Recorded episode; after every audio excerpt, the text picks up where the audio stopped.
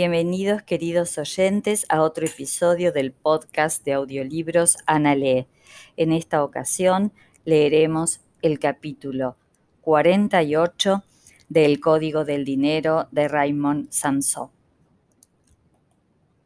Tus proveedores de servicios online. Uno de los secretos del éxito en Internet es contar con buenos proveedores de servicios online empresas que te abren la puerta del mercado global y te permiten sistematizar tu negocio. Puedes contratar programas, servicios, espacio en memoria, lo que necesites por una reducida cuota mensual. Un ejemplo son las empresas que proveen dominios y hosting. Hace unos años registrar un dominio costaba 50 euros al año. Hoy está en los 10 euros anuales y además ofrecen un paquete de utilidades complementarias a ese servicio. Las compañías se encargan de dotar de tecnología a tu proyecto. Tú eres emprendedor y no tienes que ser un experto en informática ni tienes que comprar todas las aplicaciones que usas. Grita, no soy ingeniero, soy emprendedor. En lugar de crear o comprar esa tecnología, puedes alquilarla por módicas cuotas. ¿No es mucho mejor invertir en tu negocio que invertir continuamente en tecnología?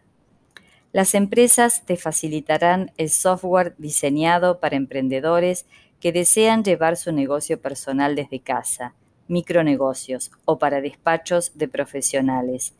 Puedes usar la misma tecnología que usan los grandes y lo mejor de todo esto es que la oferta en estos servicios no hace más que crecer y por tanto bajar sus precios. Ha llegado la revolución de la externalización. Es como tener subcontratado el departamento de informática a muy bajo coste. Si no deseas encargar tu web a un webmaster profesional, puedes crear tú mismo tu web que por una pequeña cuota mensual o anual te proporciona tu web, sin que necesites tener conocimientos de programación usando sus plantillas predefinidas y un espacio de memoria en su servidor para que cuelgues tu web. Es una opción barata y rápida que te permite testear un negocio online. Si más adelante deseas profesionalizar tu web, siempre podrás encargar una medida aunque a un coste superior. Axioma. Aquellos profesionales que sean capaces de sacar partido de las nuevas tecnologías no tendrán nada que temer en la nueva economía global, pero antes tendrán que asimilar el vertiginoso cambio tecnológico. El resto pasarán a la historia. Súbete al cambio tecnológico o serás arrollado por él.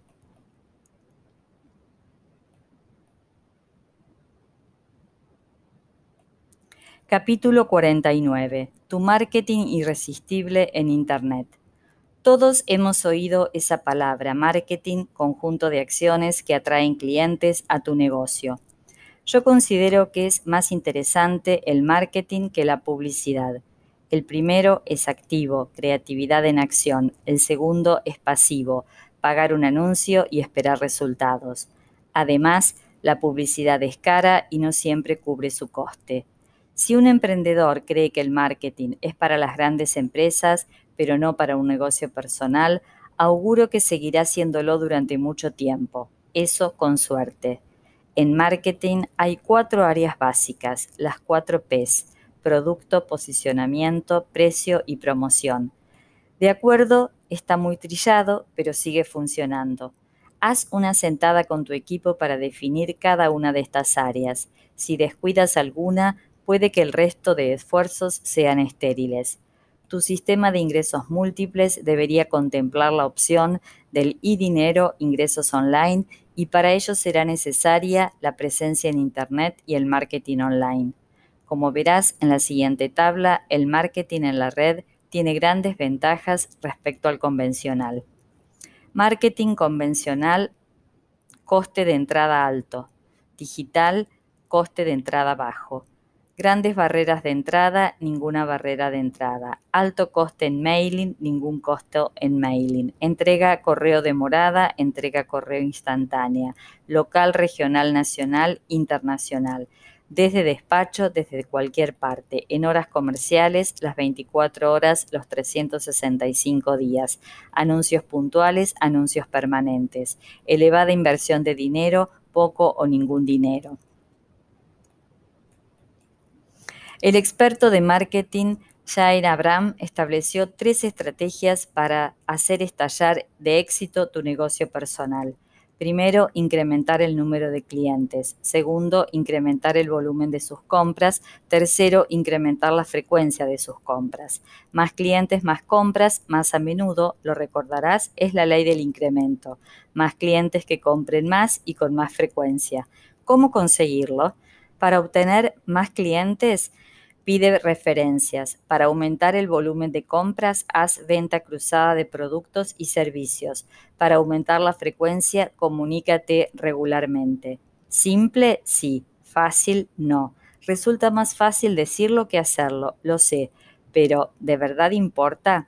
Como me imagino que tu presupuesto para iniciar tu propio negocio no es muy alto, te propongo marketing de bajo coste conozco varias estrategias para mejorar el modo de darte a conocer a tus clientes potenciales. Cuando termines de leer este capítulo tendrás más herramientas para la venta que muchos profesionales que se dedican a ella. Las técnicas probadas que siguen a continuación me han dado muy buenos resultados. Por favor, toma nota. Blogs, webs, newsletters. Tres modos de comunicarte con tu audiencia. El más sencillo, rápido y económico es abrir un blog temático. Una web es tu campo base en la red y tu newsletter tu noticiero digital.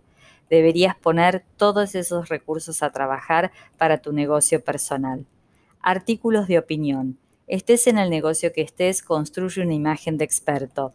El modo más sencillo es divulgar opinión a través de diversos medios de comunicación. Tal vez el más asequible sean las infinitas publicaciones online y offline que existen. Firma siempre tus escritos con la dirección de tu web. Folletos y tarjetas. Sé profesional en esto. Nada peor que una mala impresión derivada de editar material promocional de segunda categoría. ¿Sabes qué pensará tu potencial cliente? Si creyera más en su proyecto, invertiría en él.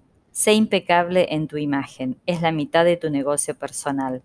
Otra cosa, no deja de sorprenderme encontrar personas que se supone están en los negocios y no tienen una tarjeta de visita que entregarme.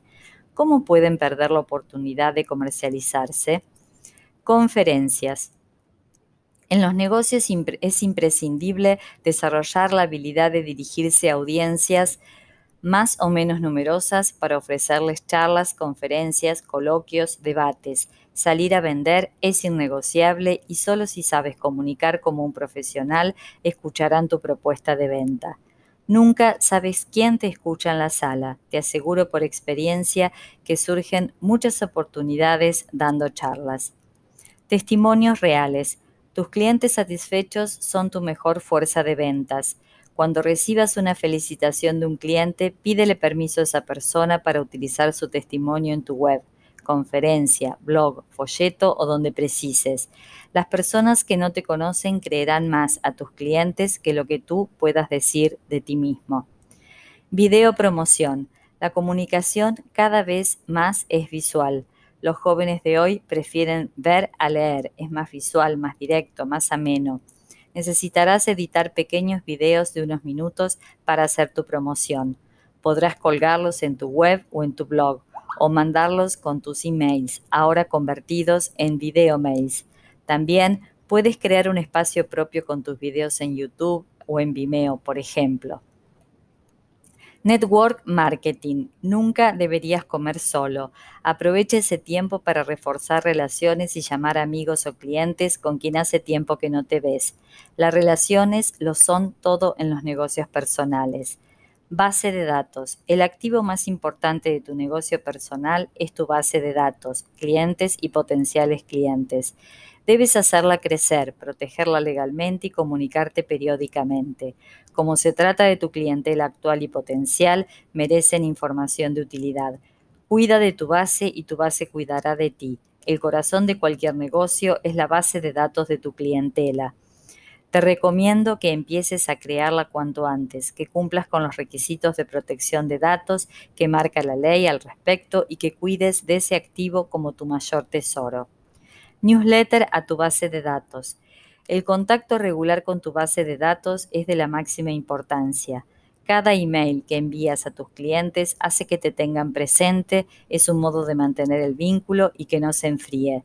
Soy de la opinión que para recibir hay que dar. Es importante ofrecer valor en tus comunicaciones a tu base de datos.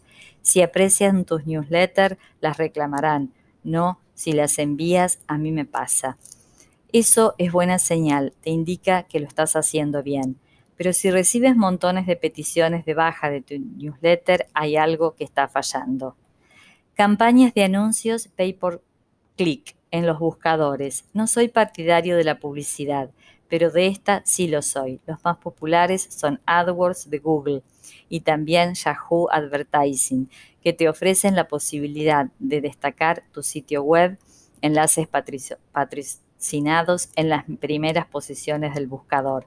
A cambio, deberás pagar una pequeña cantidad que estableces tú por cada clic en tu enlace. Es una herramienta muy poderosa que por un presupuesto mensual que tú mismo fija te proporciona tráfico de visitas. Crea tus propios anuncios online en el buscador más popular del mundo, Google. Cuando los usuarios busquen en Google una de las palabras clave que has elegido relacionadas con tu tema, tu anuncio aparecerá en los resultados de la búsqueda. De este modo te diriges al público interesado en tu tema. Los usuarios podrán hacer clic en tu anuncio para obtener más información. Solo en ese caso, pago por clic. Se te cargará una cantidad preestablecida por ti. Intercambio de links entre páginas relacionadas. Intercambiar links con otras webs y blogs es un método efectivo de marketing por dos motivos. Uno, porque aumenta el tráfico de visitantes a las webs vinculadas y dos, porque los buscadores como Google priman las webs con links a otras páginas de temas relacionados. Como ya sabes, aparecer en los primeros puestos de los buscadores es de extrema importancia. Por ello te aconsejo que incluyas en tu web links interesantes. Se trata de una herramienta de marketing completamente gratuita. Inclusión en los buscadores de Google y Yahoo. Una cosa es tener una dirección URL en Internet y otra diferente es que los buscadores más importantes conozcan su existencia y la tengan indexada en sus registros. Estar en sus registros, darse de alta es importante para que los usuarios de los motores de búsqueda puedan encontrar tu página. Para ello, debes dirigirte a la página de Google Yahoo y dar de alta tu dirección URL. Es gratuito. Puedes hacer esta gestión por tu cuenta o pedirle a tu webmaster que lo haga por ti. Suele incluirse como servicio adicional cuando le encargas tu web. Nunca subestimes el público que puede llegar a tu web a través de los buscadores. Yo uso todas las estrategias apuntadas arriba y algunas más que exceden el alcance de esta obra y te aseguro que funcionan.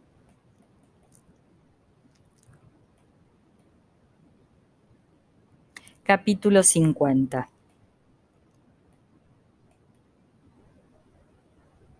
En resumen, deberían enseñarnos de pequeños que este no es un mundo de cosas, sino de ideas solidificadas, que la realidad es una emanación de la mente y que todo lo que ocurre en el mundo material antes ha sido creado en la mente individual o colectiva. Con todo eso claro, seríamos más responsables de la autoría de nuestras circunstancias si lo ves en tu mente, lo verás en la realidad, pero si no puedes crearlo en tu mente, no estará en ningún lugar.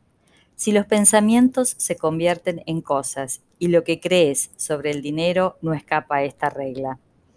El dinero es una idea, un concepto, así que deberás crearlo antes en la mente para verlo en la realidad. Y puesto que tienes la capacidad de crear pensamientos, puedes crear riqueza. Comprende que el dinero es el efecto de una causa y la causa siempre es tu mentalidad. Si te enfocas en los efectos, el dinero, pero no en la causa, la mentalidad, las cosas no van a cambiar. Y si lo hacen, serán cambios circunstanciales y poco duraderos. Lo que trato de decirte es que para arreglar tu economía no necesitas dinero, sino una mentalidad diferente que se traducirá en dinero y mucho más. Mi opinión sobre tener un empleo como única fuente de ingresos es bastante radical y no espero que todo el mundo esté de acuerdo con ella. Es un modelo que se está quedando desfasado y con dos grandes desventajas. Un lugar de trabajo no es propiedad del empleado y un sueldo no puede hacer libre ni rico a nadie. Además, limitarse a única, única fuente de ingresos es una temeridad. Depender de un sueldo es un riesgo del que deberíamos protegernos. Cuando alguien se emplea, está alquilando su intelecto por un sueldo. En cambio, un emprendedor pone su mente a trabajar para él, pues considera que es su caja de caudales y los emprendedores no se permiten el lujo de alquilarla a otros, la necesitan para ellos. Alternativas a un empleo, el rol del agente libre, el profesional independiente, emprendedor, freelance, alguien que trabaja para sí mismo, eligiendo en qué proyectos y para qué cuentes. Se mueve en cualquier sector de la economía en el que pueda realizar un servicio y proporcionar un producto para diferentes clientes. Como su negocio cuenta con una sola persona, él no pretende atender a todo el mundo, pero sí elige para quién desea trabajar. El crecimiento de su facturación no viene por buscar más clientes o crecer por crecer, sino por seleccionar los mejores clientes y proyectos. ¿Libertad o seguridad? Es una pregunta que tarde o temprano deberemos responder. Lector, cuando tomes tu elección habrás tomado responsabilidad y tanto en un caso como en el otro, ya no te verás como una víctima del sistema ni podrás quejarte de tu situación. Yo creo en la libertad financiera y no creo en la seguridad laboral. La primera es real y posible, la segunda una fantasía imposible. Pero la libertad es imposible desde la ignorancia. Libertad y conocimiento son sinónimos.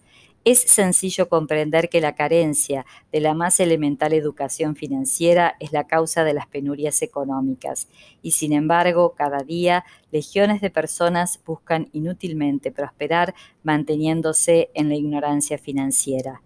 La ansiada libertad financiera es el resultado de poseer varias fuentes de ingresos y algunas de esas fuentes deberán ser pasivas, ya que nadie puede trabajar en varios trabajos a la vez.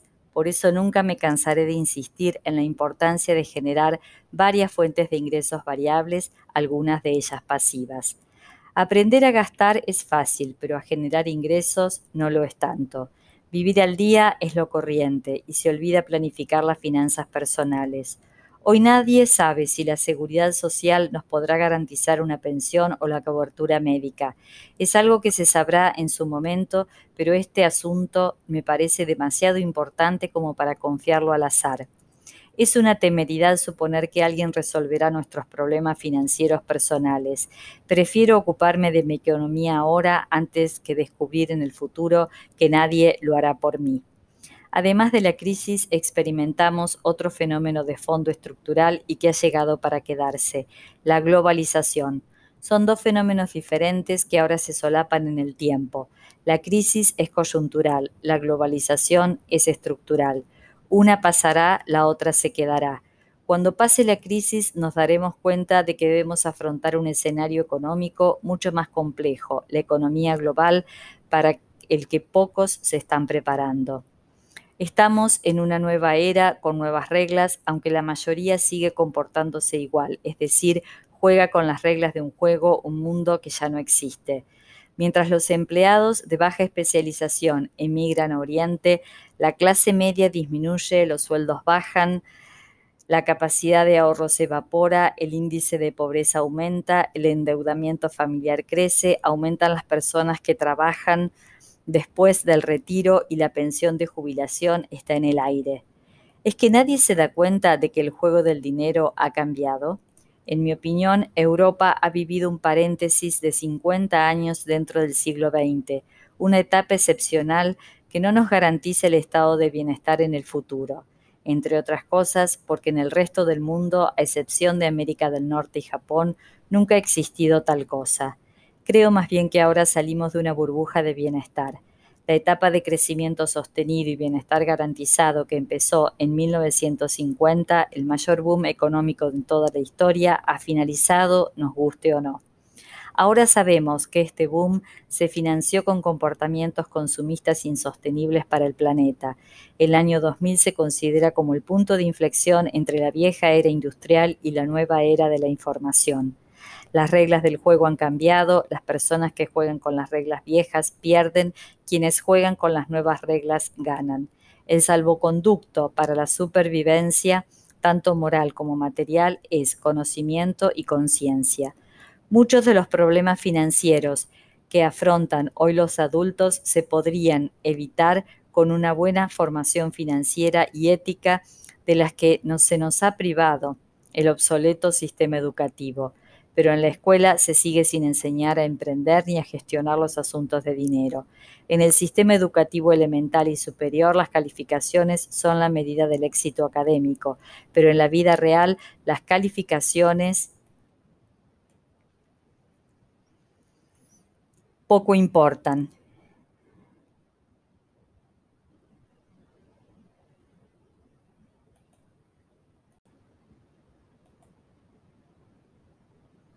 En consecuencia, el desaforado consumismo y el exagerado endeudamiento, tanto de estados como de particulares, es síntoma de ignorancia y de la irrealidad en la que se ha vivido durante décadas. Lo que ello revela es que somos expertos en gastar, pero no en ingresar, y este comportamiento tiene un final previsible, quiebra financiera. Invertir es preferible que especular. El inversionista no especula, es decir, no compra con la intención de vender a un precio superior. Eso es especular, no invertir. Invertir es mantener un activo porque ofrece rendimientos periódicos en forma de renta, flujo efectivo de caja.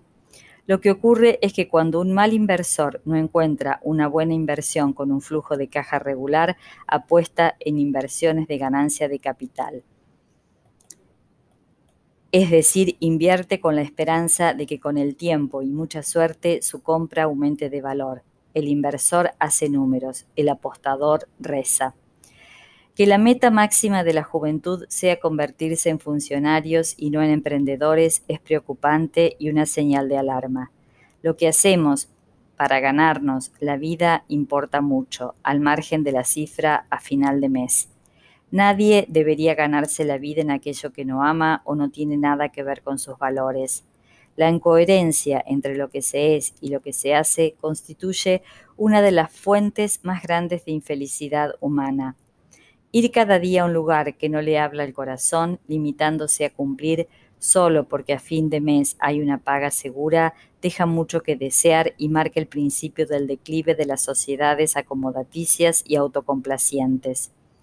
La lectura de este libro anima a manifestar al emprendedor que hay en cada uno de nosotros. A lo largo de sus páginas encontrarás nueve testimonios reales de personas prósperas y con conciencia, buenos referentes. Está comprobado que contar con buenos referentes de éxito lo es todo. Si identificas personas o negocios que admiras por algún motivo, aprenderás a modelar su éxito. Aprende de los que saben, no de los que no saben. Sigue su ejemplo como quien sigue un mapa de ruta. Disponer de referentes de calidad puede suponer un salto cuántico en tu proceso de convertirte en libre financieramente y ahora que te ahorres tiempo y errores. El talento y la pasión por el servicio son el corazón de los negocios. Convierte tu talento en oportunidades, identifica tu talento específico y conviértelo en un servicio o un producto muy diferenciado. Pero cuidado, con uno tal vez no baste.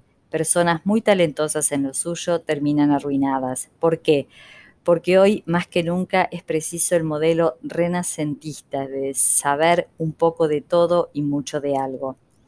Elige con el corazón, sé genial en tu elección, sé rematadamente bueno en lo que hagas, sea lo que sea. Agite y sacude tu mercado con la creatividad y no pasarás desapercibido. En un mundo cambiante, baja el valor de la experiencia y sube el de la imaginación. Reinventa tu profesión hibridándola con otra. Los trabajos con futuro y que no se exportarán a Oriente serán profesiones híbridas, mestizas, con sangre nueva. Ama la acción y tiempo y acabe despojándote de calidad de vida.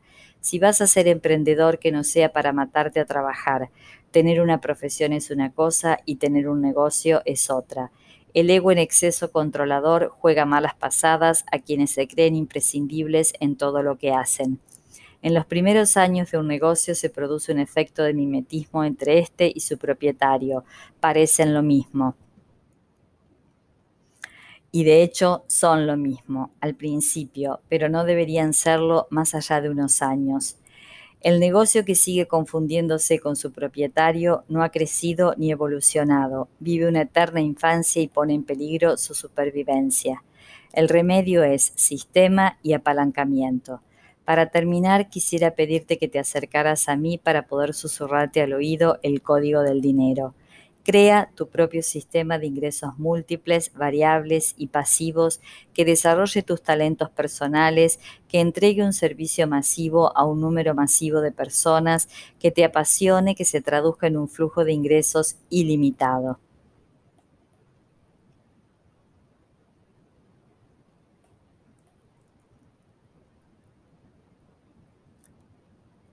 Nota final.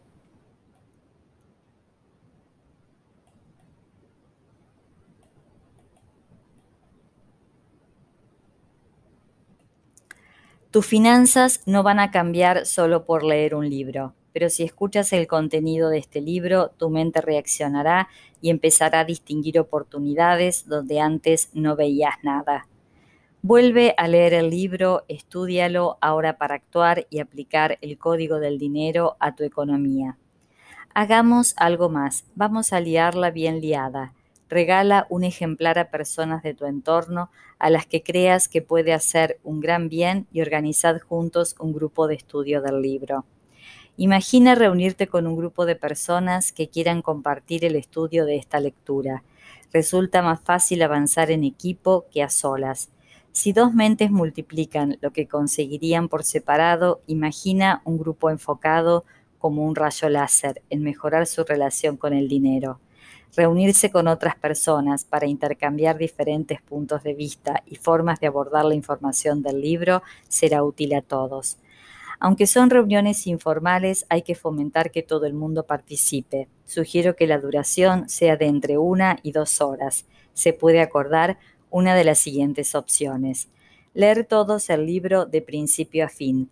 Repartir la lectura de las secciones del libro al final de la sesión se fija una fecha para la siguiente cita. Los participantes del grupo de estudio leerán el texto y prepararán notas para exponer los puntos que deseen comentar. En las discusiones del grupo es bueno poner ejemplos personales que ilustren cómo se han aplicado los conceptos del libro para inspirar a otros a hacerlo. Las reuniones pueden organizarse con regularidad se puede hacer en casa de cualquiera de los participantes o bien establecer un orden de rotación o incluso en una cafetería con un ambiente tranquilo. Si decides formar un grupo de estudio sobre este libro, aquí tienes las pautas que te van a ayudar. Primero, en la primera reunión se debería establecer el objetivo común del grupo.